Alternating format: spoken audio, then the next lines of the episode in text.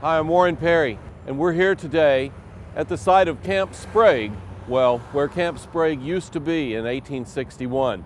We're in Northeast Washington, D.C., at the intersection of Florida Avenue, New York Avenue, and First Street. And as you can see, it looks a lot different today than it did 150 years ago. And now we're in the Donald W. Reynolds Center, home of the National Portrait Gallery, formerly the old Patent Office building. And we're in the Civil War galleries at this moment, looking at a photograph with Dr. Frank Goodyear, who is the Associate Curator of the Department of Photographs for the National Portrait Gallery. Can you tell us what we're seeing in this image? This rare photograph was taken in the late spring of 1861, only weeks after the first shots of the Civil War were fired. The photograph was taken uh, not far outside of Washington, D.C., um, at a place known as Camp Sprague. The photograph shows uh, a group of men uh, associated with the first Rhode Island militia. Um, and their leader at the time, uh, Brigadier General Ambrose Burnside. What I love about this photograph um, and the larger sort of story that it tells about the early history of the Civil War um, is uh, how these different individuals came to be here in, in Washington, D.C. Um, with the firing on Fort Sumter, Charleston Harbor in April 1861, uh, Lincoln recognized that it was going to be uh, important uh, to uh, bring together military forces to defend the Union.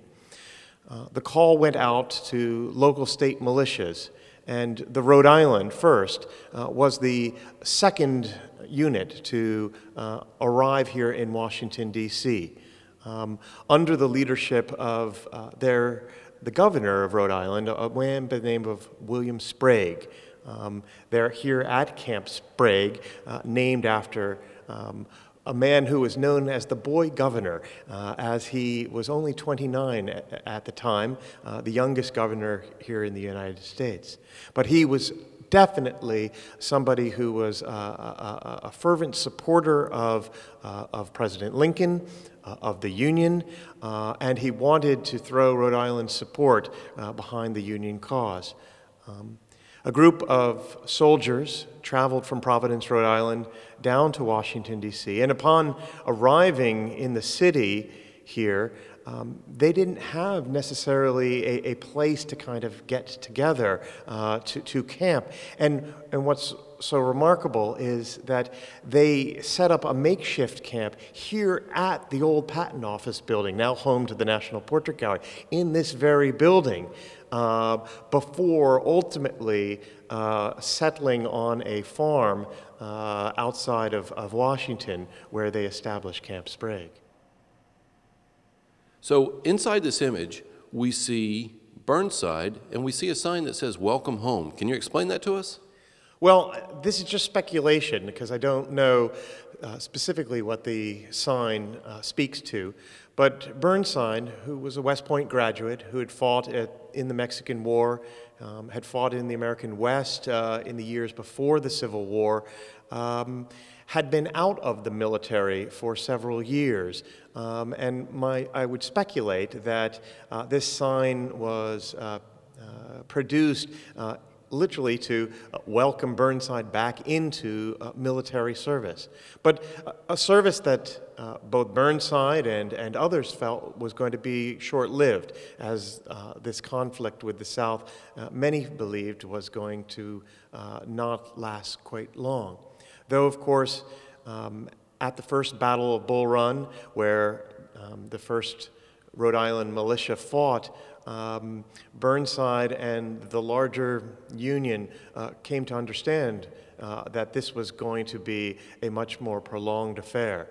Um, the Confederate victory uh, at Bull Run over uh, Burnside and, and others uh, shocked the nation. And do you have any speculation as to who might have taken the photograph? You know, at this time um, in Washington, D.C., there were a dozen or so professional photographers. Um, very few were working uh, with this large size format. We don't know for certain who took this photograph, but um, by looking at uh, the comparable photographs by other Washington, D.C. photographers, I think it's um, uh, one could arrive at uh, an attribution for this. We'd to think that this might be, have been made by Alexander Gardner, the famous chronicler of the Civil War, who in 1861 was serving as an assistant uh, to Mathew Brady, actually ran Brady's Washington studio. And Gardner had done a lot of work with large format uh, photography. Um, and so we speculate that this picture might have been made by him, though at this time further research needs to be done.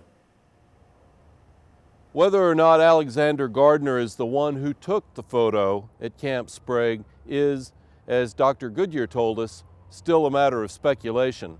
However, as we also learned, Gardner worked for Mathew Brady during that time here in Washington, D.C., and where we stand right now in Glenwood Cemetery, only about a mile away from Camp Sprague, is the final resting place of Alexander Gardner.